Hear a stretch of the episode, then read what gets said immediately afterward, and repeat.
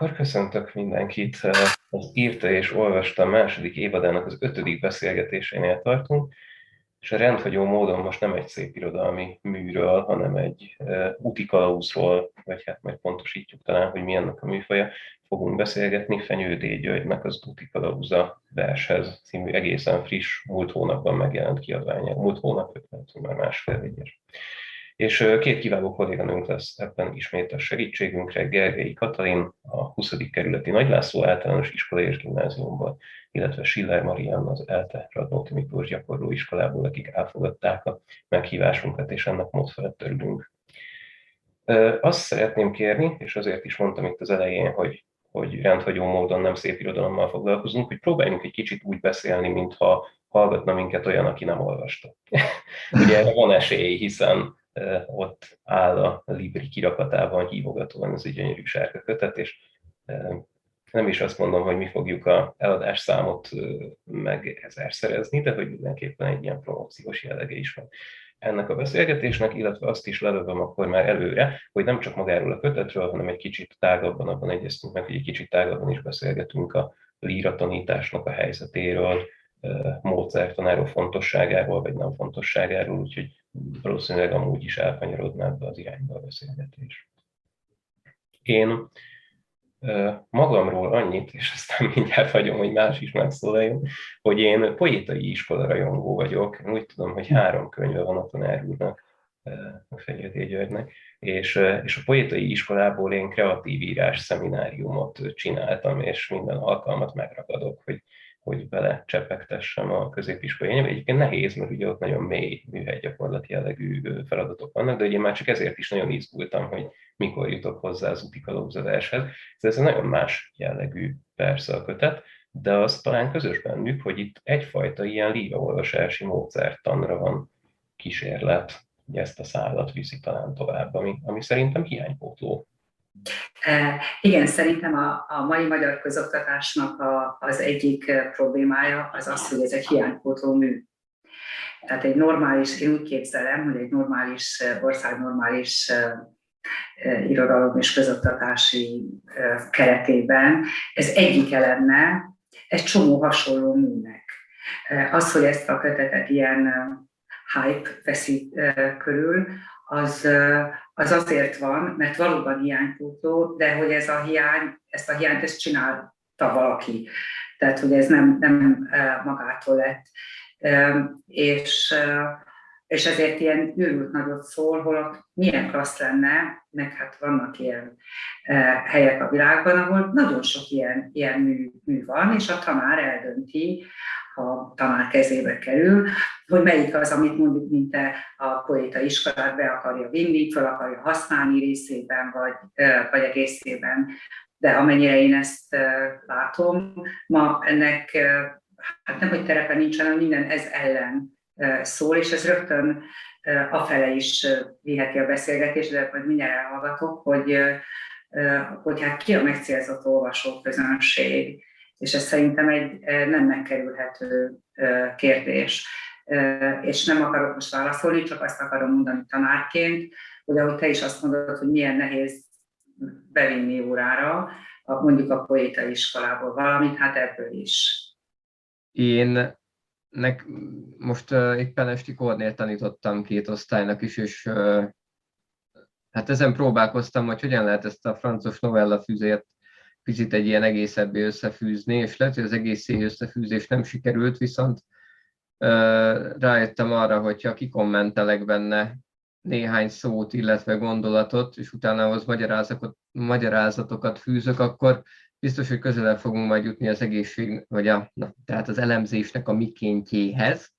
És tökre örültem, amikor belekezdtem ebbe a könyvbe, hogy itt is azt láttam, hogy tulajdonképpen minden egyes szót, amit, amit fontosnak érez benne, a Gyuri ezt egyszerűen kikommenteli és elkezd róla beszélni. Szóval, hogy maga ez a technika, amivel neki esett ennek a könyvnek, ez nekem iszonyatosan eh, jó volt, és nagyon-nagyon tetszett, meg eh, egyfajta ilyen biztatás volt, hogy igen, ez, a, ez az irány, ez egyébként egy jó irány. Én nem vagyok nagyon művelt abban azt illetően, egyébként sem, de hogy azt illetően sem, hogy milyen eh, segédkönyvek vannak egyébként az irodalom oktatáshoz, És ha bár azt tudom, hogy ezekből a versekből mondhatjuk azt, hogy tulajdonképpen egyik sem található meg mondjuk így az iskolai szövegek között, ettől függetlenül szerintem Szerintem be lehetne őket vinni, meg hát mondom még egyszer, hogy ez a módszer az, ami, ami, ami nagyon, nagyon biztos, és az egésznek a stílus annyira kedves és hangulatos, hogy egy ilyen esti olvasmánynak is, egy lefekvés előtt két versnek az átolvasása, az teljesen ideális. Tehát, hogy talán nem is kell feltétlenül iskolába bevinni, hanem megmondani a gyereknek, hogyha akarsz versekről olvasni, akkor vedd meg, és akkor majd este párnád alá beteszed, és néha előveszed, mert hogy így is fogsz tudni tanulni belőle. Nagyon barátságos, ember közeli dologgá teszi a versről való gondolkodást, így mondanám. De bocsánat, csak azért, hogy azok kedvéért, akik nem olvasták a kötetet, azért a rejtelmek, a sem utódja, sem boldog őse, a szülőföldemen, vagy a Lóti verset ír, eléggé közel vannak a kánonhoz. Pont ez is egy érdekes játéka ennek a 25 szövegnek, hogy hogy mindig, mintha picit pont a kánon mellé lőne, vagy, vagy tehát, hogy nem, nem nagyon marginális szövegek, meg nem is nagyon középen lévő szövegek, hanem egy ilyen, egy ilyen érzékeny egyensúly van benne. Én még visszakanyarodnék a, a hiánypótlás kérdéséhez egy pillanatra, mert valóban, ahogy Marian is mondta, ez, ez, ez összekapcsolódik annak a kérdésével, hogy kinek szól a, a kötet. És azt gondolom, hogy hogy gondolkodtam ezen, és arra jutottam, hogy egyetlen biztos, hogy középiskolásoknak szól, vagy hát lehet, hogy szól nekik, de nem biztos, hogy, hogy befogadókra talál középiskolások körében, ám de középiskola után, akár sok évvel, hogyha egyáltalán valakit, már pedig azért előfordulhat, hogy valakit még érdekel a vers. Tehát sokszor Gyuri úgy szólal meg, hogy elmondja azokat a az evidenciákat is, amiket egy középiskolás, aki benne van, legalábbis a középiskolásnak soknak egy része azért mégiscsak tud, hogy a szonett azért az egy versforma, vagy valami ilyesmi. Tehát, hogy néha azt érzem, hogy olyan felnőttekhez is szólhat egy ilyen nagyon-nagyon barátságos és, és bevonó gesztussal, akiknek már valahol a múltba süllyedt ez az egész irodalom, és, és hát, hogy valami kis közük legyen, vagy de most ebből az, én, én nem láttam soha ilyet még, hogy, hogy van egy kötet, ami esetleg valami ilyesmit is meg tud célozni. Tehát nem, nem vagyok benne biztos, hogy, hogy annyira középiskolás történet ez. Már csak azért sem, mert azt gondolom, hogy, a, hogy ez, ez nem egy olyan nagyon konkrétan és biztosan használható segédkönyv, amit a középiskolások keresnek, egyébként elég el nem ítélhető módon, akik valamiféle vizsgát akarnak esetleg belőle jól abszolválni. Tehát ez, ez nem egy ilyen típusú hanem egy gondolkodós, barátságosan körbejárós, körbebeszélős megközelítése a verseknek, és azt gondolom, hogy, hogy nem, nem is biztos, hogy, tehát hogy, hogy ennek lehet egy, akár egy ilyen meghatározatlan versekre kíváncsi laikus köre is, és ha, hogyha ez így van, nem biztos, hogy így van, akkor, akkor végképp hiánypótló, mert nem is tudom. Tehát ugye, hogyha az ember elemzéseket néz, amik itt-ott-ott felbukkannak, vagy mondjuk hát használunk segédanyagként, tanárként, akkor ugye azok, azok nem ilyenek, azok másképpen megformáltak, azok nem vállalják magukra a töredékességet, vagy a, az ötletszerűséget se akár. Tehát ugye az, az más, és az, ennek a, ennek a kötetnek a szabadsága tetszik nekem nagyon többek között, hogy, hogy nem zár le, és nem csak egy megoldást kínál, hanem így, mint hogyha azt mondja, gyere, gondolkodjunk együtt. Egy ilyen gesztus van benne, és számomra ez nagyon megkapó, vagy nagyon, nagyon szimpatikus dolog. Szerintem, ha ez így van, ahogy mondod, hogy fiatal felnőttek leülnek este vagy nem este verset olvasni, és ezt az, az, az őrült jó. Tehát, hogyha egy, egy ilyet meg tud célozni, akkor, akkor egészen remek, és akkor valóban hiánypótló, vagy, vagy elég, elég egyetülálló. Én nekem az is kérdés, hogy hogy hogy kell ezt olvasni. Mert ami nekem ebben a kötetben a legmegkapóbb, az a szerkezete. Tehát az egy szótól a Mhm. verssoron át, a versszakon át, a versig eljutni. Azt gondolom, hogy ez tényleg, tényleg egyedülálló e, és remek ötlet. Ez viszont csak akkor e, működik, ha egybeolvasod. Tehát, hogyha tényleg föl, fölépül e, az egész, tehát, hogy az olvasási stratégiája az olvasónak az alapvetően meghatározza szerintem a, a befogadáshoz való való viszonyát, és hát ez, ha- ez hallatlan izgalmas. Miközben egy csomó minden nekem nem, nem annyira állt össze, mint, mint ha jól hallom nektek, meg, meg a, hát egy-két kritikában, amit, amit láttam. És egy kicsit azon én, én gondolkoznék, vagy, vagy beszélgetnék, hogy, hogy mennyire lezártak, vagy, vagy le nem zártak ezek a, az értelmezések. Szóval én nem érzem minden esetben azt a szabadságot, amit, amit Kati mondott. Lehet, hogy lehet, hogy igazat adok neked, és egy kicsit másképp fogalmazok. Nagyon sokszor vitatkoztam a szöveggel magamban, és azt gondoltam aztán, pontosan azért, mert ugye azt mondja minden egyes szöveg után, hogy gondolatok és magyarázatok. Tehát, hogy nem egy komplett elemzés. Hogy Sőt, azt hiszem valahol egy-két hely, mintha írná is, hogy más is beleférhet. Nyilván van egy gondolatmenet, amit végigvisz. Viszont azt gondolom, hogy azért is voltak olyan pontok, amikor vitatkoztam volna, mert, mert hogy ez egy beszélgetős könyv. Tehát, hogy ez, ez beszélget velem ez a szöveg. Hogy számomra ez a szabadság, lehet, hogy igazad mert, mert a, a, az elemzések azok tartanak valamerre, tehát azok véleményt képviselnek nyilván. Viszont a beszédmódja az számomra nyitott nagyon, és az akár vitára ingerlő, és még azon is gondolkodtam, hogy hogy vinném be órára, és lehet, hogy rögtön azt a feladatot adnám, hogy, hogy vitatkozzunk. Tehát, hogy esetleg kifejezetten provokatíven vinném be a vitára, és nem úgy, hogy akkor itt van ennek a versnek az elemzése hanem hogy ez egy gondolatébresztő valami, melyik lennének azok a pontok, ahol esetleg más gondolnak, ki mit gondol. Szóval Valami ilyesmire gondoltam. Nekem eléggé automatikusan elkezdtek óravázlatokká formálódni ezek a gondolatok és megjegyzések. Igen, ezt akartam mondani, hogy, hogy nem, hogy az elemzés szót nem használja, de az értelmezés szót sem használja a kötet, hanem a gondolatok és magyarázatok kifejezést használja, ami azért nyilván egy ilyen távolságtartás ettől az én most verset elemzett attitűdtől.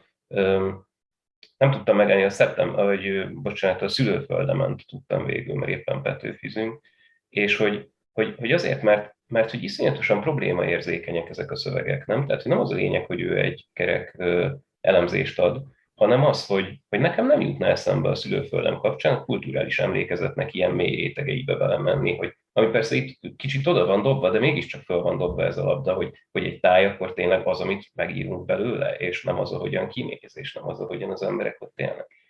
Tehát, hogy, hogy ezért ez mindenképpen olyan, ami, ami mondom újra, hogy nekem erről a versről nem lenne evidensen egy óra témája, de így lett, és hasznos, hogy lett. Tehát, ez már hozzá tudtak szólni a, a diákok. Bocsánat, még egy annyit, hogy mert az elején itt elhangzott a szerkesztéssel kapcsolatban, és megint csak azért, hogy, hogy lehessen tudni, hogy miről van szó, hogy, hogy úgy dolgozik a könyv, hogy bal oldalt vannak a, a primer szövegek, és jobb oldalt ezek a megjegyzések, magyarázatok, és azért ezek be vannak számozva soronként, és itt a megjegyzéseknél, magyarázatoknál pedig ugyanúgy szerepelnek ezek a számok, hogy éppen melyik sorról van szó. Ez még csak a legelejéhez, hogy erre gondolt az Imi, amikor mondta, hogy így kikommentál részleteket a szövegből, ami egyfelől tényleg tök jó, mármint, hogy egy ilyen érdekes olvasási ívet ad, elolvasom a verset, visszalapozok, belenézek. Másfelől ott, ahol már egy oldalnál hosszabbak a versek, azért nekem probléma, biztos, hogy ez csak nekem gond, hogy, hogy visszalapozgat. Tehát, hogy, hogy egyszerűen hogy ott, ott úgy nem tudott mit kezdeni az agyam néhány percig azzal, hogy hogyan kell folytatni ennek a könyvnek az olvasását. Igen, és szerintem itt vannak még ilyen, ilyen problémák. Közben én azt láttam, mielőtt megjelent volna, mielőtt kézbe vettem volna, azt hallottam, olvastam mindenütt, hogy milyen gyönyörű ez a könyv, és tényleg nagyon kézbevaló, meg nagyon ilyen kis handy tárgy, de, és gyönyörű ábrák meg képek vannak benne, de egyrészt szerintem a fehér alapon sárga betű az nem felhasználóbarát, tehát konkrétan én nem látom, és a fiataloknak biztos sokkal jobb a szeme, de hát ha idősebbek is kézbe veszik. Másrészt, meg igen, tehát hogy ez, ez a tördelés azért, azért okoz problémát. Ez szerintem ugyanaz a, a gondolat, amiért mondjuk, a, ha emlékeztek a Matura kiadványokra, ugye nehézséget okozott az mindig, és most a Petőné féle tankönyvekben is, hogy a, a szak megjegyzések, kommentek, meg a, a szép irodalom nem eléggé válik el. És én azt gondolom, hogy marha jó lenne, hogyha szép irodalmat úgy olvasnánk, ahogy úgy ez el van képzelve, hogy így van egy oldal, és akkor elfogyott, akkor lapozunk, amit ma a gyerekek nem nagyon tudnak, mert az érintőképernyő nem így működik, és én, én ezt például hiányolom, és a, a, rajzok azok tényleg viszonylag helyesek, meg, meg nagyon segítőek.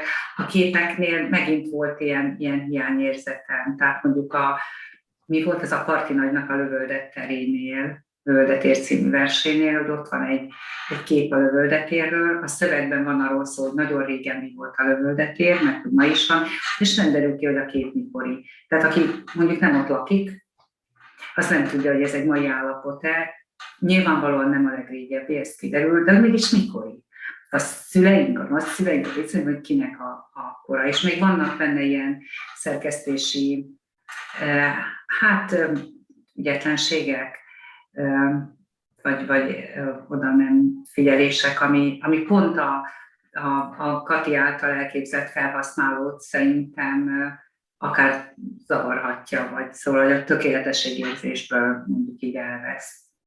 Én egy kicsit ezt megvédeném egyébként, mert uh, szerintem ezek a képek, ezek illusztrációk, és úgy, ahogyan ezek az elemzések nem elemzések, hanem gondolatok és érzések, és hogy nem, tej, nem törekszik a teljességre, ugyanúgy azt gondolom, hogy ezeknek a képeknek a többsége is egyfajta ilyen hangulatot, egy részletet, egyfajta asszociációt jelenít csupán meg. Nekem, nekem ezek iszonyatosan tetszettek, főleg ez a ez a sárgás-feketés uh, szín, ahogyan én például itt pont a lövöldet ha minden igaz, uh, hogyan ez itt megjelenik, és még pedig azért, mert, mert, hogy, mert hogy ez egész olyan egységes, és oké, okay, lehet, hogy néha nehezen, nehezen uh, vehető észre benne néhány részlet, mint például ebben a képben, ez valamilyen táj, de hogy de nekem pont ezt tetszett, hogy, hogy semmi konkrét nincs benne, hanem csak sejtett dolgokat és ahogyan ezek a elemzések se teljességre törekednek, úgy,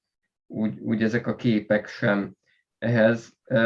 Nekem ez a tördelés kevésbé volt zavaró, persze akkor, amikor tényleg már két oldalas, vagy amikor ugye már több oldalon keresztül tart a szöveg, akkor picit fura, de szerintem egyébként meg lehet ezt szokni, ráadásul úgy, hogy nem kell ezt egybe elolvasni szerintem. És visszatérve ahhoz, hogy hogy van, vagy hogy ugye ez egy tök jó ötlet, hogy a rövid verstől megyünk a hosszúkig, voltak éppen az ember picit olyan érzése van, mint hogy így a skijeihez képest tudna választani magának egy verset, hogy, hogy hát én nagyon kezdő vagyok, úgyhogy csak itt az elejéből fogok válogatni, de hogyha én már ilyen profi műelemzőnek képzelem magam, akkor jó áttérhetek a három-négy négy oldalas versekre is, mert azokhoz egyébként valamennyivel több szöveg is fog majd társulni.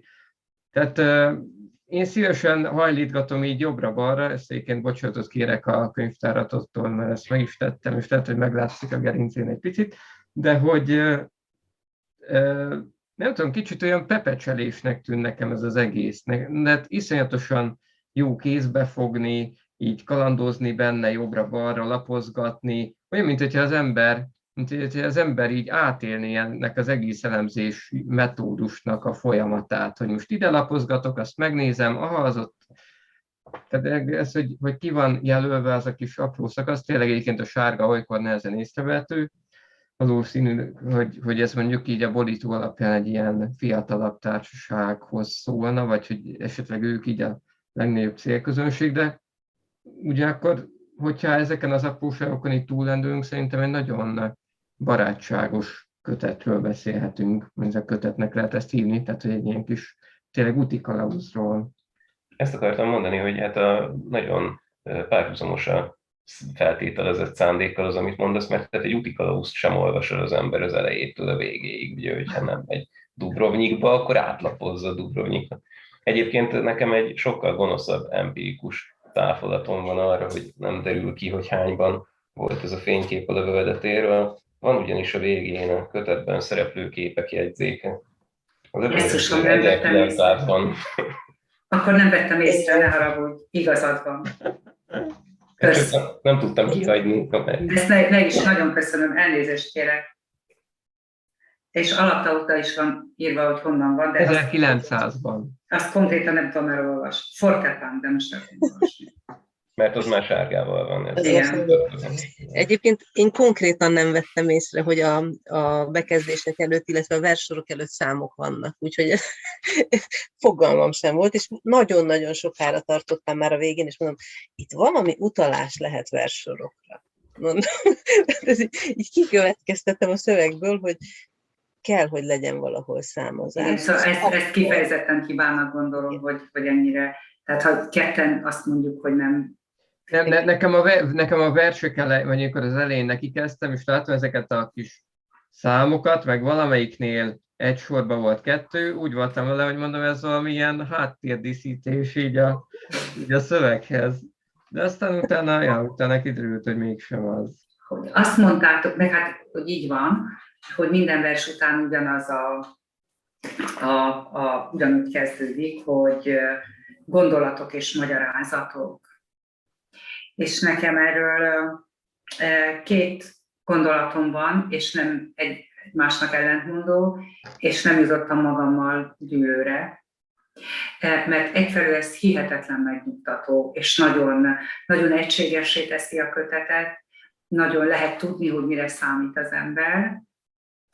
Ugyanakkor nem tudtam elhesegetni magamtól azt sem, hogy mint hogyha ez azt is mutatná, hogy hát minden vershez ugyanúgy kell hozzányúlni. A szöveg persze nyilvánvalóan nagyon különbözik, de hogy vers, gondolatmagyarázat, vers, gondolatmagyarázat, és itt a, a megnyugtatás és a, a, az egy srófra járás valahogy bennem oszcillál. Már most a felhasználó ahol nem én vagyok a felhasználó, hanem mondjuk kevésbé profi olvasó szempontjából. Itt az a módszertani bizony, bizonytalanság lehet, amire utaltunk is, hogy nem tudjuk, hogy kinek szól ez a kötet. Nem? Tehát a, a sorok beszámozása és visszatérés a sorokra az, az, egy, az egy tanórai módszernek tűnik. Ahogyan kiemeljük és felhívjuk rá a figyelmet, majd a végén összegzünk, általában összegez is a végén, de, de nyilvánvaló, hogy, hogy ez nem egy kulcs, amit minden, minden lírai szöveg meg fogja adni magát, hogyha mi beszámozzuk a sorokat, és soronként beszélünk róla, hogy mit jelent. Tehát, hogy, hogy, hogy itt ugye valamit, tehát egy, egyfelől ugye kellett, ahogyan mondod, egy, egy általános módszertan, ami, ami, ami egy ilyen sémát ad a kötetnek, és kezelhetővé és barátságosá és a többivé teszi. Másrészt pedig nem szabadott elmenni abba az irányba, hogy ez egy ilyen örökérvényű líra elemzési módszertár legyen. Én is érzem meg, érzek ebben egy kicsit ellentmondást. Nekem még azzal is problémám van, hogy, hogy soronként megbeszélem, és utána összegzem, hogy ez, hogy ez általában jó módszere arra, hogy versről beszélünk, mert lehet, hogy én pont ezt fordítva szoktam csinálni például órán. Én azért nem gondolnám ezt, vagy azért nem érzem ezt annyira iskolaszagúnak egyébként, úgyhogy soronként nézzük meg, mert hogy nincs olyan tankönyv, amiben ilyen jelölések lennének. Tehát, hogy ahol... Hát de, bo- bocsáss meg, hát ezt lábjegyzetnek hívják, tehát hogy azért van. Hát oké, okay, hogy lábjegyzet van, de amikor egy tankönyvi elemzést olvasunk, akkor ott sohasem kötik ennyire szigorúan a sorhoz, legalábbis így jelölés szerint azokat a kommenteket, amiket hozzákötnek, hogy azt a gondolatmenetet, ami itt egy verszakról szól. Az oda van írva, hogy a második verszak teszem azt, hogy egy-egy rövid idézet, de hogy, de hogy ilyen tételesen szerintem az nincsen felsorolva benne. Illetve én ezt azért tartom egyébként egy jó megoldásnak, mert az, aki, aki mondjuk most ismerkedik a verseknek az elemzésével, az legalább, hogy legalább egy biztos módszere van. Persze ez nem ráhúzható minden egyes versre, és talán nem is tükrözi azt a sokszínűséget, amit a verselemzés során lehet követni. Viszont én azt gondolom, hogy inkább ez ilyen laikusoknak szól, és őket kell így kézen ragadni, hogy el ne tévedjenek a vert szövegében. Szerintem, ami a laikusoknak szólást illeti, tehát a, ez a felépítés, ez, ez ugyanúgy ígér, ígér valamit, mint a, tehát úgy értem, hogy a gondolatok és, mi is volt? Megjegyzések és gondolatok, ugye? Vagy valami is gondolatok és magyarázatok. Gondolatok és magyarázatok, igen. Gondolatok és magyarázatok, tehát ami visszatérőnek, és az, hogy az első, az egy sorostól megyünk a hosszúig, mind a kettő ugyanabba az irányba hat, ez pedig az, hogy nézd meg, nem olyan nehéz ez. Tehát, hogy mutatom, hogy csináld. Ugye, a, mutatom, hogy tudod megközelíteni. Most nekem erről az első sortól, vagy az egy sortól megyünk a sokig, az jutott eszembe, hogy vannak olyan programozni tanító nagyon helyes kis felületek, ahol minden alkalommal, amikor az ember megold egy feladatot, akkor megdicséri a, a, a, a rendszer, és odaírja, hogy gratulálok, egy sort programoztál, gratulálok, már négy sort programoztál, gratulálok. Tehát ugye, és ez, és ez hat, hát látom a tanítványaimban, hogy ez hat. Szóval, hogy, hogy ezek, ez a dicsérő típusú becsalogatás, hogy egy sor, még egy sor, és akkor fog ez menni. És mivel ugye úgy válogat a szöveg, vagy hogy a kötet, hogy ez, hogy ez valamelyest végigvihető, megmutatja, hogy végig, végig lehet vinni. Tehát az, az az illúziója támad az olvasónak, hogy, hogy hát ez így működik. És ez egy sikerélmény, és ez jó dolog. Az egy más kérdés, hogy, hogy egyetem biztos, hogy a köteten kívül eső verseket is innentől kezdve a kedves olvasó ilyen könnyedséggel fog tudni megérteni, nyilván nem. De a másik az igazi meggyőződésem, hogy valójában a célközönség szerintem a, a kollégák, a tanárok. Én azt gondolom. De bocs, Kati, abból, amit te most mondtál, az előbb a kötetről, erről a, a dicséretről, akkor azért az következik, hogy az a jó olvasó, aki végigolvassa. Tehát aki nem azt csinálja, mint a Marci a Tudbaknik úti könyvvel, hanem, hanem hogy végig, mert ezt a sikert, ezt az élményt, az, a, az szerzi meg, aki a indul. Igen, nem úgy mondanám, hogy az a jó olvasó, csak az annak szerzi a legnagyobb sikerélményt. Így értettem a jó olvasót, igen. Igen, igen, igen. Igen, igen, azt gondolom. Azt gondolom. De egyébként meg az ezzel kicsit vitatkozó másik megjegyzésem az az, hogy, hogy szerintem leg, a legfontosabb, vagy a, a legtöbb olvasója az tanár lesz, az magyar tanár lesz, én azt gondolom, mert, mert hogy ez a, vagy hát nem tudom, persze, hogy ez így történik el, de hogy, hogy amit nagyon hasznosnak gondolok benne, az, hogy ezt a, ezt a hangnemet, ezt a megközelítésmódot, ezt a, ezt a kicsit esetleges sen gondolkodó, mint hogyha az olvasóval együtt gondolkodna, vagy mint hogyha ilyen módon az ember a diákjaival együtt gondolkodna. Tehát egy, egy ilyen típusú megközelítést ad át, és, és ha nem is elemzési hát nem is tudom, hogy mondjam. Tehát, hogy nem tudom, hogy értitek hogy ez nem annyira a líra szövegek olvasásának a módszertan a számomra, hanem általában a, a diákkal való eszmecserének a módszertana, inkább, inkább erre gondolom. Én is ezt gondolom, ezért mondtam az elején azt, hogy, hogy hát rengeteg ilyennek kéne lenni, és akkor a tanár a tanulócsoportjához Igen. dönti, azt már nem is mondom, hogy persze ez kéne egy olyan könyvtár, amelyik bármikor veszhetől 30-at, ugye? Meg a másikból is 30-at, és tudjuk, hogy ez a, most épp a holdban van ez a, az elképzelésünk.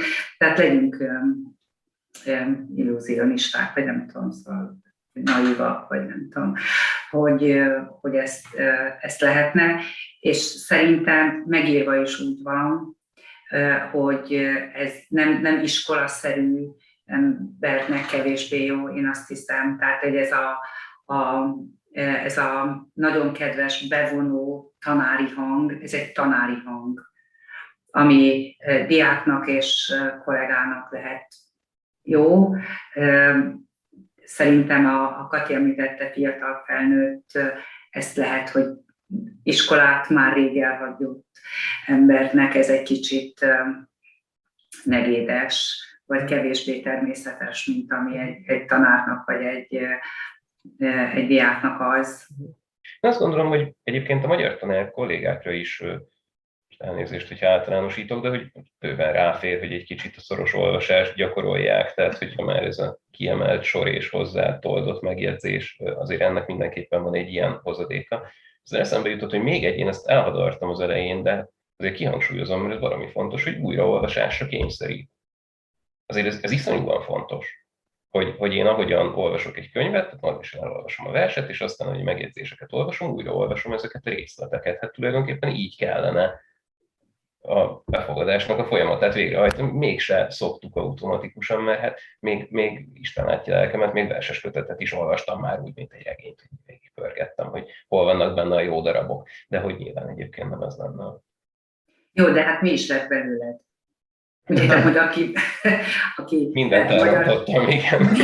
magyar tanár az, még az is előfordulhat, hogy elolvas egy könyvet, szóval tényleg bármi lehet. És közben, közben találtam egy nagyon szép beszédes elemet itt, a, a, hogy erről beszélgettünk, hogy akkor lehet a verseket így olvasni, hogy soronként kijelölöm benne, és aztán megjegyzéseket fűzök hozzá, hogy a Tóth Krisztinának az ivatal, próbálom úgy, hogy látszani legalább a cím, hogy a Tóth Krisztinának az ivatal, Mondj egy oldalszámot. 78, egyetlen, egyetlen egy szám van a legutolsó sor mellett. Nyilván annak a beismeréseként, hogy nem lehet minden verset úgy olvasni, hogy beszámozgatom benne a részt. Mm. Úgyhogy ezt a, ezt a vádat is lerúgta magáról a kötet. Ezt hogy kibögted? Hihetetlen. Hát ez se látszik, de most, hogy mondod. Igen, az az egyes, az egyáltalán nem látszik ott. Az de, de föltűnhet a számok hiánya. Igen, igen. Az is, igen. Az a király. Hát, ezzel együtt azért végig megy rajta. Tehát én még azt is megkockáztatnám, hogy lemaradtak. Nem? Hát dörög az ég, nyitva az ablak, tehát azért ez simán lehetne megjegyzetelős formában is. Valamiért lemaradtak. Abban lehet persze szándékoltság. Hát biztos, hogy nem véletlenül maradt le, azt gondolom, de én, én itt uh, naív olvasóként járok el, és azt gondolom, hogy azt jelzi nekem a tördelés, hogy az utolsó sor felől kellene olvasnom a verset. És ez a verset ismerve teljesen jogos. Uh-huh. Hogy minden, amit mondani fogok most róla, az alapvetően az utolsó sorhoz tartozik. Egyébként akkor is, hogyha visszanézek benne a szövegrészletet.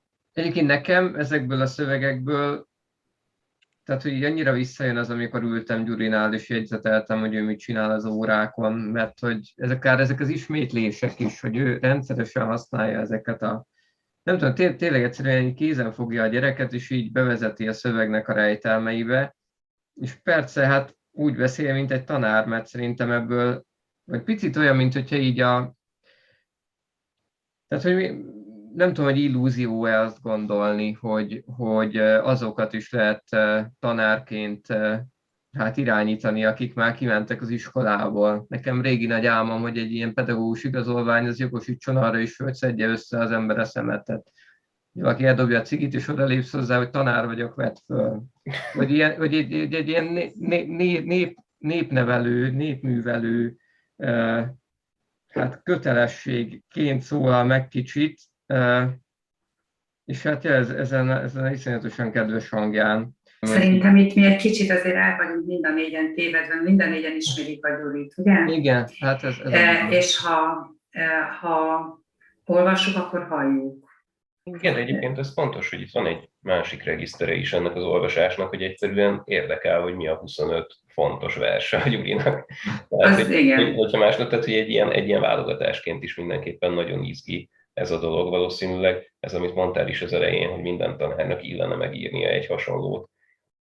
Ha, ha másért, nem ezért, hogy lássák a diákjai, hogy mi a 25 fontos verse, hiszen ugye mindegyikről azt mondjuk nekik, hogy jaj, de jó.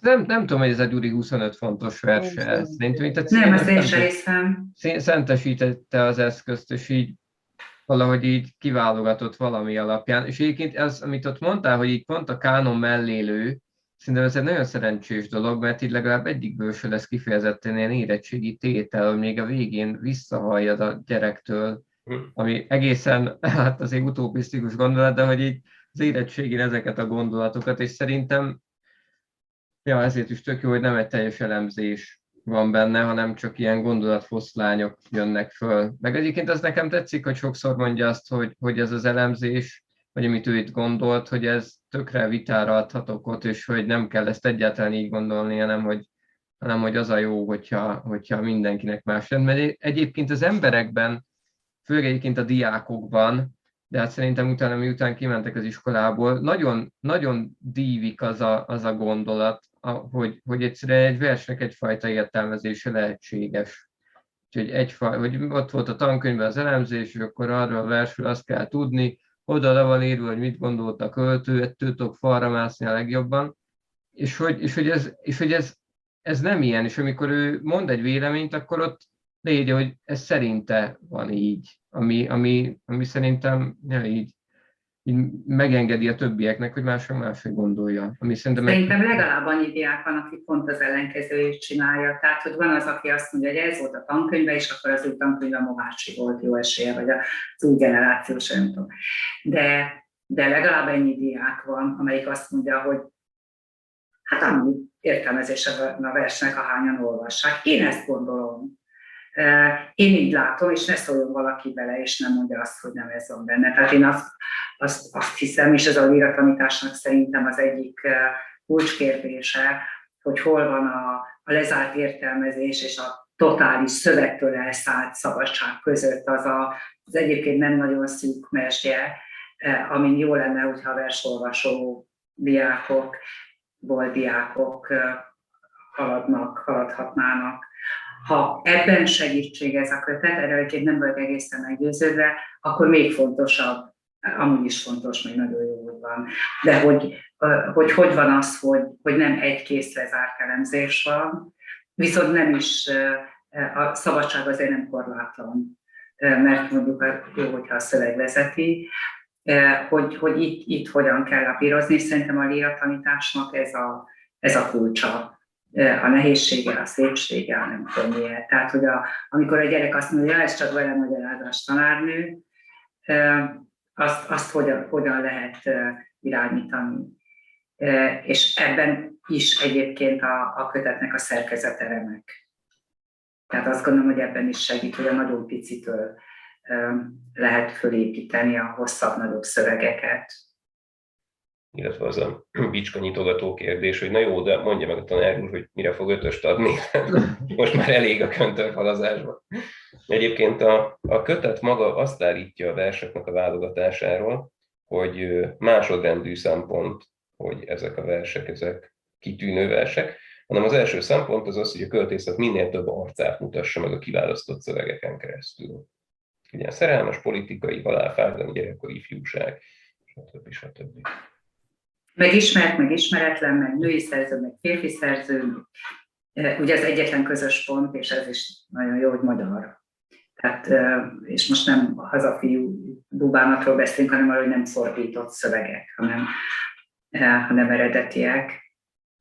Szerintem ami a, a, a szöveg, tehát az, hogy elszakadni a szövegtől, gondolni valamit róla és visszatérni, ugye az hát van egy ilyen egyszerű mennyiségi dolog is, bár nyilván nem, nem ez a lényeg benne, de ö, minél kisebb, átláthatóbb, befoghatóbb, szemmel befoghatóbb a szöveg, mellette ott vannak a viszonylag ö, nagy mennyiségben a jegyzetek, ugye annál inkább ezt mutatja. Tehát, hogy gondolok valamit róla visszatérek, gondolok valamit visszatérek, és ez, ez nagyon jó, és ez ez ahogy megyünk előre, és ugye egyre hosszabbak a szövegek, vagy akár a Tóth Krisztinánál, ami, amivel szintén nagyszerűen lehetne vitatkozni, mint, mint elemzésre szerintem, és izgalmas lenne, gondolkodtam is pont ezen, hogy pont ezt esetleg bevinném.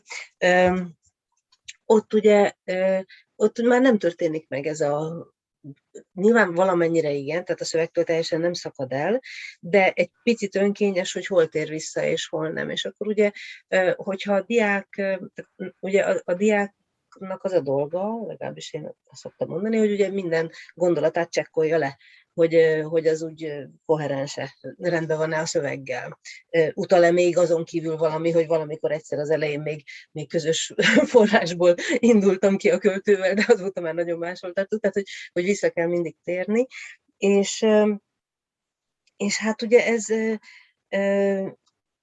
ez nem tud, tehát ez egy picit ellentmond a gondolatok és magyarázatoknak az esetlegességének. Tehát ugye pláne, hogyha nagyobb a szöveg, vagy hosszabb a szöveg, terjedelmesebb és ritkásabbak a megjegyzések, akkor ugye kicsit önkényes lesz, hogy hol tér, hol tér vissza. Most nekem nem feltétlenül önkényes, de már diáknak fogódzóként nem biztos, hogy használható. Most akkor maradjak a szövegben, vagy menjek ki belőle. Szabad-e akkor a kontextust teremteni egy szövegnek, hogy mi is történt ott mondjuk az Ivatar című versben, vagy az belemagyarázás, vagy szóval, hogy itt, itt már nagyon nehéz, és többek között ezért is gondolom, hogy, hogy tanároknak remek olvasmány, mert akkor az ember ezt már az órán elintézi. De, tehát kiindulásnak nagyon jó, de, de itt már nem tudom, hogy, hogy egy igazán avatatlan olvasó, amire a stílus ugye arra indít, hogy, hogy az avatatlan olvasó is lehet nem sokára avatott, hogy, hogy az valóban meg tud-e küzdeni ezzel a dologgal. Ez a módszertani bizonytalanság, amire meg időről időre visszatérünk, engedjétek meg, hogy áttereljem a témát, hogy, hogy talán abból fakad, hogy eleve nagyon hiányos a író-olvasási módszertanunk, tehát hogy, hogy eleve a, a pedagógus vagy a magyar tanításnak a közös diskurzusában nincsenek erre nagyon, nagyon egyértelmű módszerek vagy utasítások. Tehát, hogy tanítunk ilyeneket, hogy a címvizsgálata az kiemelten fontos, meg hogy az alaki sajátosságokat vizsgálják meg, a, meg a, az olvasás előtt, de hogy, de hogy olyan alapvetően, mintha nem lenne nagy különbség a között, hogy epikát olvasunk, vagy vírát, holott olvasóként meg tudjuk, hogy, hogy valami nagy különbség van a kettő között. Mégis azt mondjuk, hogy olvasási kompetenciája van a, a diáknak, és azt gondoljuk, hogy el tudja olvasni a, jók a híregényt, akkor biztosan mennie kellene az aranybaladáknak is. Nem? Ezt, ezt, ezt, ezt nem tudom, ezzel mélyen nem értek egyet, ne haragudj. Jó. Tehát, hogy nem magamról, vagy sokakról nem gondolom azt, hogy az újföldes úrhoz úgy nyomunk hozzá. Most ne aranybaladát mondjuk, ami szintén epikus, hanem mint egy, egy par excellence lírai műhöz, már csak azért sem, mert az egyiket el tudjuk ott helyben olvasni, rá tudunk nézni, mert kicsi, mert folyamatosan látjuk az egészet. Egy egypercesnél hosszabb epikus művel ez ugye nem tehető meg technikailag. És én azt gondolom, és vezető tanárként azt látom a hallgatókban is, hogy, hogy ezért van ilyen különbségtétel, hogy, hogy írát tanítunk, olvasunk együtt, vagy, vagy epikát, vagy drámát. Tehát én ezt, ezt, ezt így nem merném mondani. Plusz ugye, ami, ami igazán szerintem hiányzik belőlünk, az annak a, most a belőlünk alatt tanárokat, taneszközt, mindent értve, hogy, hogy a diákokról azt gondoljuk, egyébként nyilván helyesen, hogy könnyebben olvasnak epikus művet. Mert ugye azt mondja, hogy olvastam egy könyvet, akkor ez nyilván nem egy verses kötet, hanem egy regény, ha jó, ha rossz. De ugyanakkor meg a diákok hihetetlen mennyiségű lírai szöveggel vannak körbevéve. Tehát amit ők könyvzenéből ismernek magyarul és vagy angolul, az elképesztő mennyiség, és miközben minden diák meghallgat, ha meg kell tanulni a 12 sor Ariendrét, közben több ezer sort tudnak eh, elénekelni bármikor. E, és hát ezek között nyilván vannak gyengébbek, e, de hogy alapvetően ezek is lírai művek. És hogy azt nem használjuk ki, e, hogy folyamatosan lírai művekkel vannak, sokkal inkább körbevéve, mint epikussal, az, az szerintem egy nem bocsánatos bűn, ez természetesen rám is vonatkozik, hogy, hogy hát állandóan lírai zenét és lírai szövegeket hallgatnak akkor is, amikor nem tudják, vagy nem akarják, vagy nem figyelnek.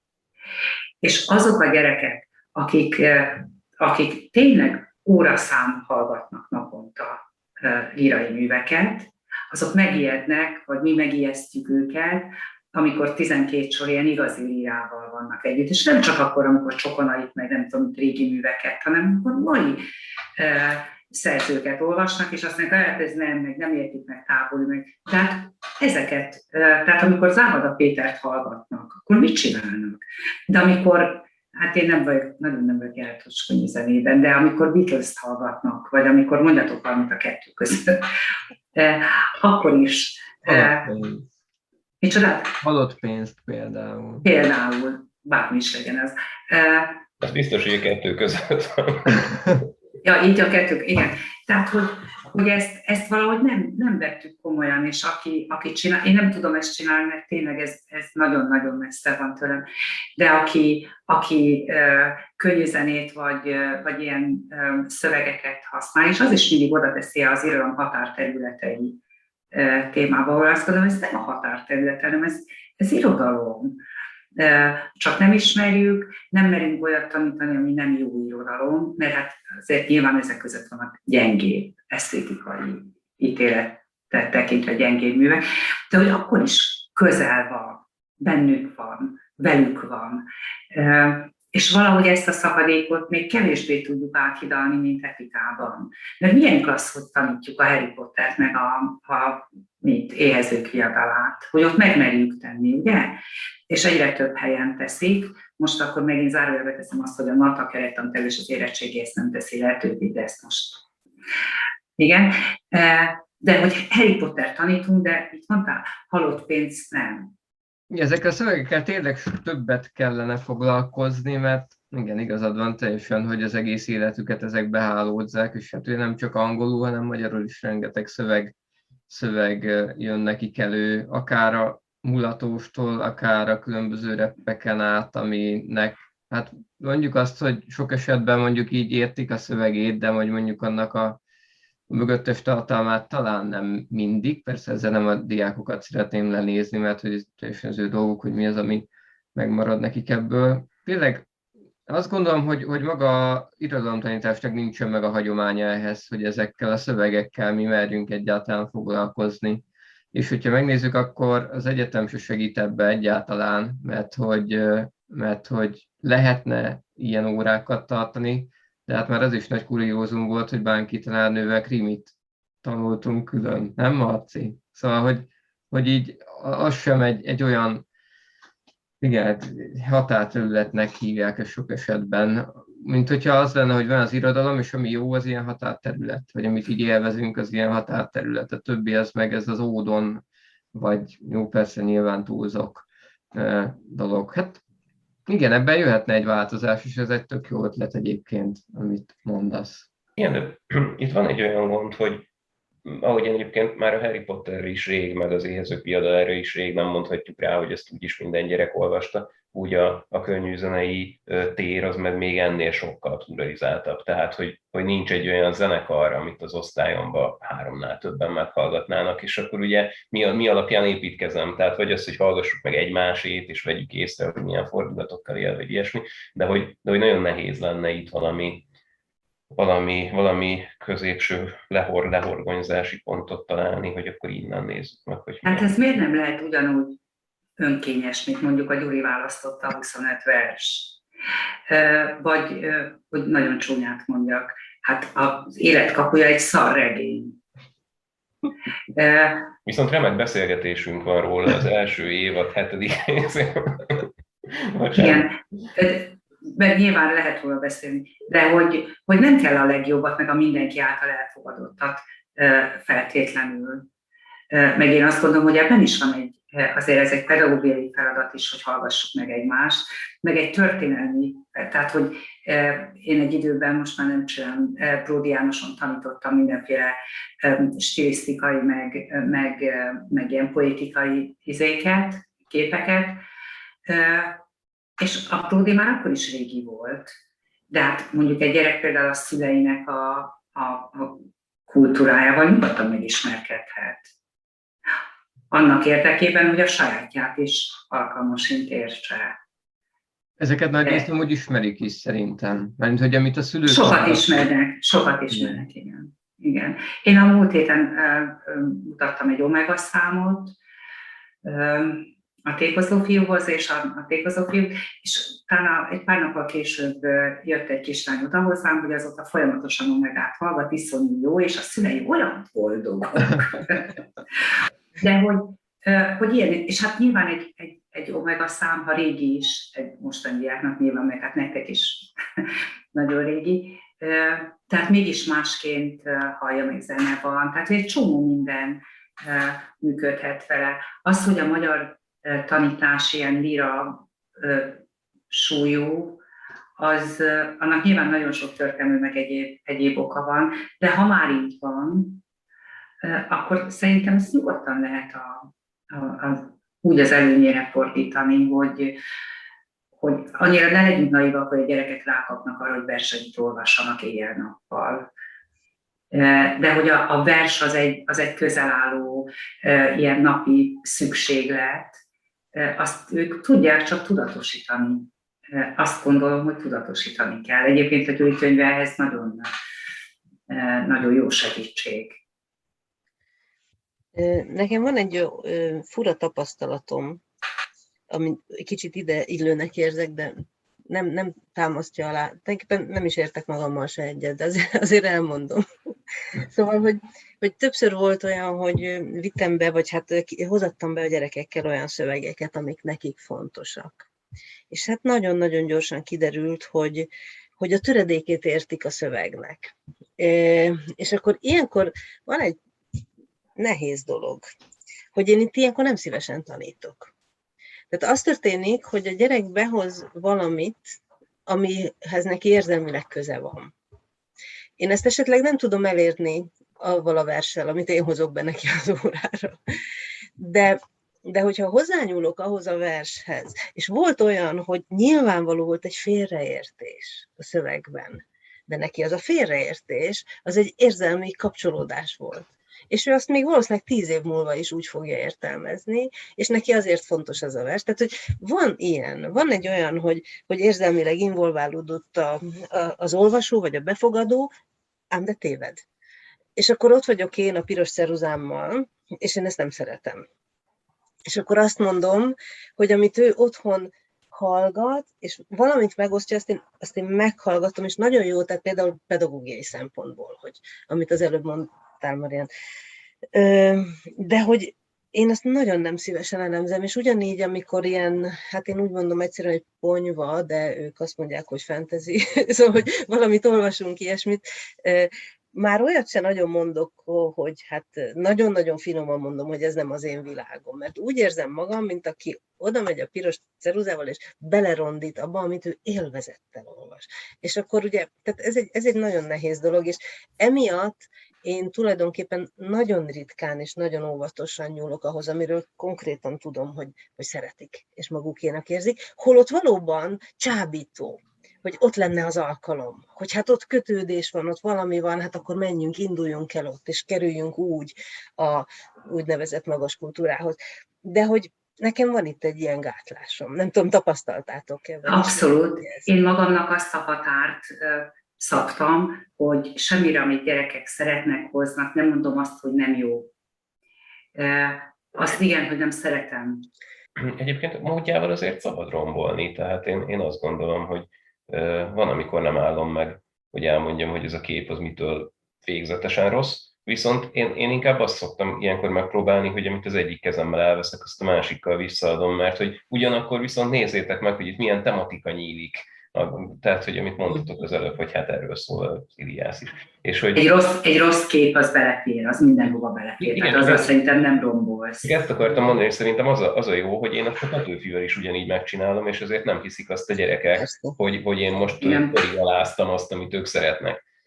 Nekem egy nagyon érdekes élményem volt, mert egy ideje már gondolkoztam azon, hogy József Attilát miért nem szeretek tanítani mert hogy azért, mert neki kell állni elemezni, és, és ez nekem nagyon nem volt jó érzés soha József Attilát elemezni.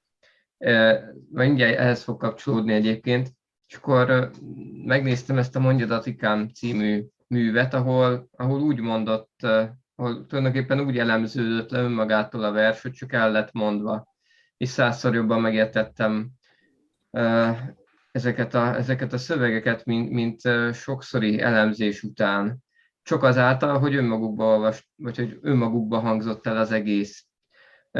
És itt egy nagyon faramúci helyzetbe kerültem, mert, mert sok esetben azt gondolom, hogy egy szövegnél, vagy egy ilyen versnél valahol ez, a, ez az elemzési hát kényszer, ez valahol így megerőszakolja az egészet. És azt gondolom, hogy azoknál a szövegeknél, amiket hoznak esetleg, persze lehet bennük javítgatni, meg így, meg így értelmezgetni őket, de hogy, de hogy, de hogy nagyon sokszor olyan érzésem van ezzel kapcsolatban, és ez tényleg csak egy érzés, nem én sem ezt csinálom, hanem tárként szépen neki el kell mezgetni, de hogy nagyon sokszor azt érzem, hogy a szövegnek nem minden esetben nem minden esetben tesz ez jót. Például Tóth Árpádnak a körúti hajnalát, tudtam, hogy szeretem azt a verset, de valahogy így sose értettem meg teljesen. És meghallgattam Molnár Piroskának az előadásában, és, és egyszerűen kinyílt a világ. Tehát, hogy, hogy ez egy, hogy ez egy hogy ez semmivel nem akar többet, mint, ami, mint ami ott a primer jelentés volt van egy-egy szó benne. Ettől függetlenül persze szépen elemeztük azt is, de hogy, de hogy ez volt a legnagyobb élmény benne, hogy, hogy elemzés nélkül az igazi. Igen, hogy mennyire kellene hozzá nyúlni esetleg ilyen, ilyen olyan szövegekhez, amit, amit egyébként másokban ilyen élmény szinten jelen vannak. Mert, mert az is lehet, hogy, az is lehet, hogy, hogy nem is kell hozzá nyúlni. Igen, én azt gondolom, hogy nem kell minden verset, amit egy órán olvasunk, elemezni. Hát van, hogy egy verset az ember felolvas, egy picit csöndben marad, és aztán olvassa a következőt. Tehát én ezt nem, nem hiszem, hogy van egy ilyen, vagy bennem biztos nincs egy ilyen kényszer, hogy minden verset, ami elénk kerül, azt, azt elemezzem, vagy értelmezzem. Mert hogy van, nem, tehát hogy azt is meg kéne tanítani, hogy van, van olyan, hogy az ember szembe jön egy darab szépség a világból, és, és akkor úgy megáll, megnézi, és tovább megy. Csak azt akartam mondani, hogy, hogy én velem is számtalan. Tehát volt egy időszak, emlékszem, amikor tudtam, hogy bizonyos verseket föl fogok olvasni, és nem engedem. Mondtam a gyerekeknek, hogy nem. Szuper, hogy ennyi mindent gondolnak, de ezt most nem fogjuk megbeszélni. Szóval igen, igen. Szerintem ez teljesen érvényes. És sőt, még az is lehet, hogy pont ezt kelti fel az érdeklődésüket. Mi az, ami ennyire fontos? Adjuk hozzá egy ilyen kis pedagógiai pluszt. Miért ne? Úgyhogy teljesen egyetértek. Én megnéztem egyébként, tehát beteges, de megszámoltam a líra, a dráma és az epika arányát. a, mert hogy ugye kijelentettem nagy dérrel hogy hát nyilvánvalóan a líra túlnyomó jelenléte az irodalomoktatásban, és képzeljétek, hogy egy 9-10-es kerettant erre nem igaz, jól tudjuk, hogy mitoszok, meg biblia, meg stb. torzítják, de hogy, de hogy most 54 líra órát és 55 epika órát írtam ki, hát ez egy hasonlítésszerű, de nyilván azért nagyjából közel van a valósághoz. Viszont a 11-12-esben dupla annyi a líra óra, mint az epika, 81 és 47. Meg az érettségével a kötelező eddig hat, mm. Most már 10-nek a döntő többsége lírikus. Tehát már az, újak, már az újak mind írók. Nem? Igen, de nem, mert Vörös Marti is van. Ja. Tényleg.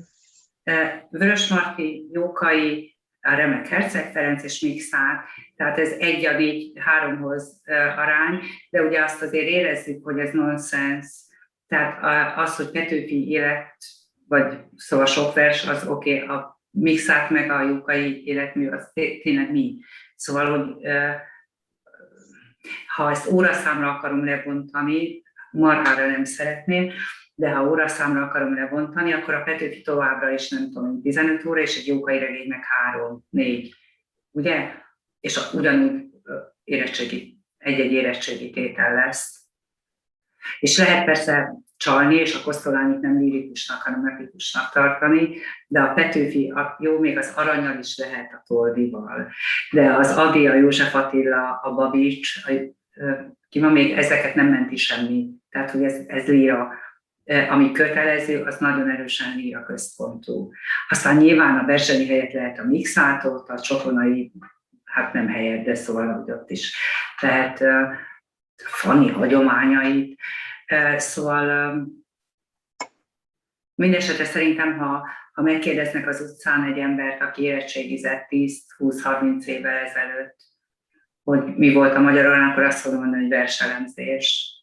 Igen, hát azzal nem akartam fájdítani a szíveteket, hogy a 81 díra óra az hány verset jelent, gondolom, hogy olyan 130-140 de most ezt, ezt hagyjuk is, mert ennek nincsen relevanciája.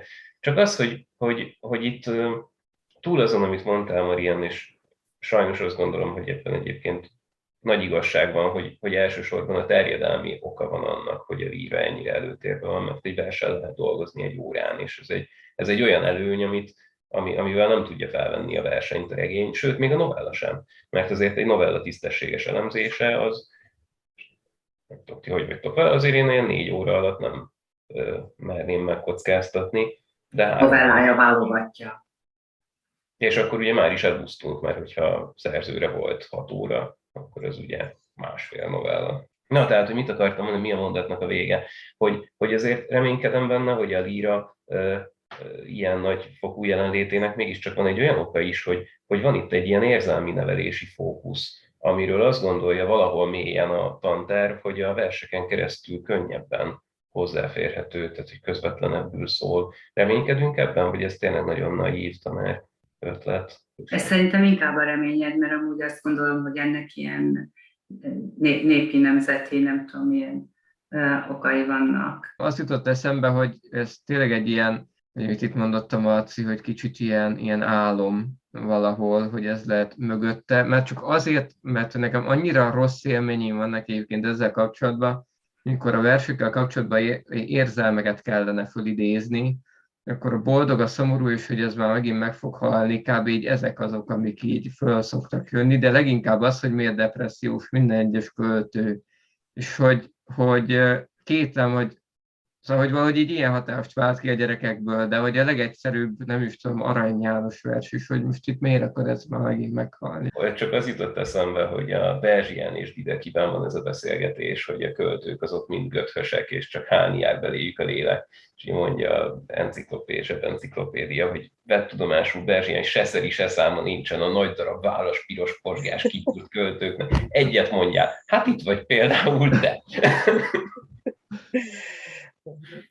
Egyébként az igaz, hogy sok verseny depresszív, de hogy ugye pont az lenne a lényege, vagy így, amit itt ugye a Marci mondott, hogy, hogy hát ezeket ne csak ennyire fekete-fehéren lássuk, hogy itt ez az ember meg akar halni, hanem hogy, hogy, tehát, hogy, hogy itt nem mindenki depressziós, és hogy azért ebből a kötetből is az kiderül, hogy, hogy mondjuk az elmúlástól beszélni, meg ezekről a dolgokról beszélni, ezek nagyon szép és emberi dolgok, és minden emberben benne van.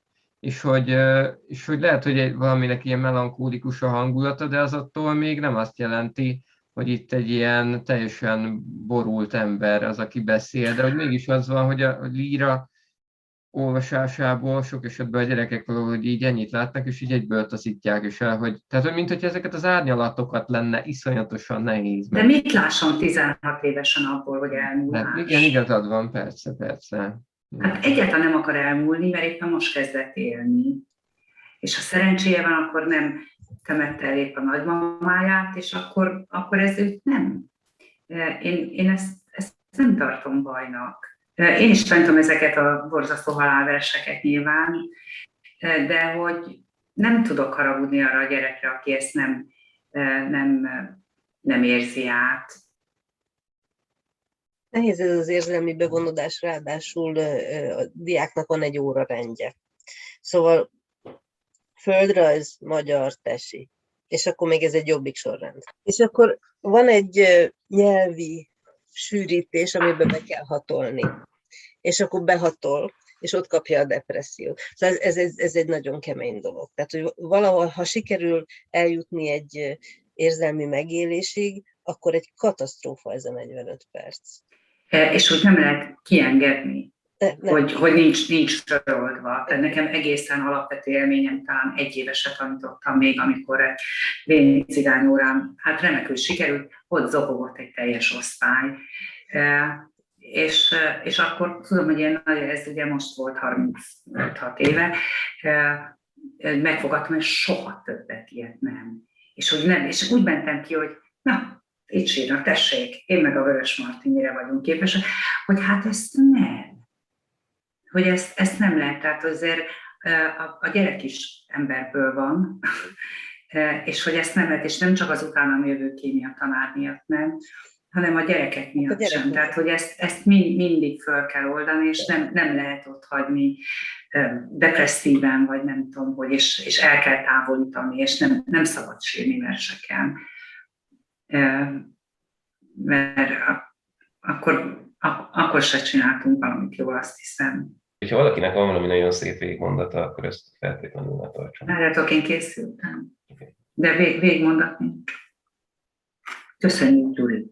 Köszönjük Gyurinak is, nektek is köszönjük, és akik meghallgattak, megnéztek minket, azoknak is köszönjük, és akkor én meg azt szoktam ilyenkor elmondani, hogy itt ezen a linken lehet megnézni az előző beszélgetésünket a tótékról, sikerült, és itt ezen a linken pedig fel lehet iratkozni a YouTube csatornára, amit szintén feltétlenül érdemes megtenni.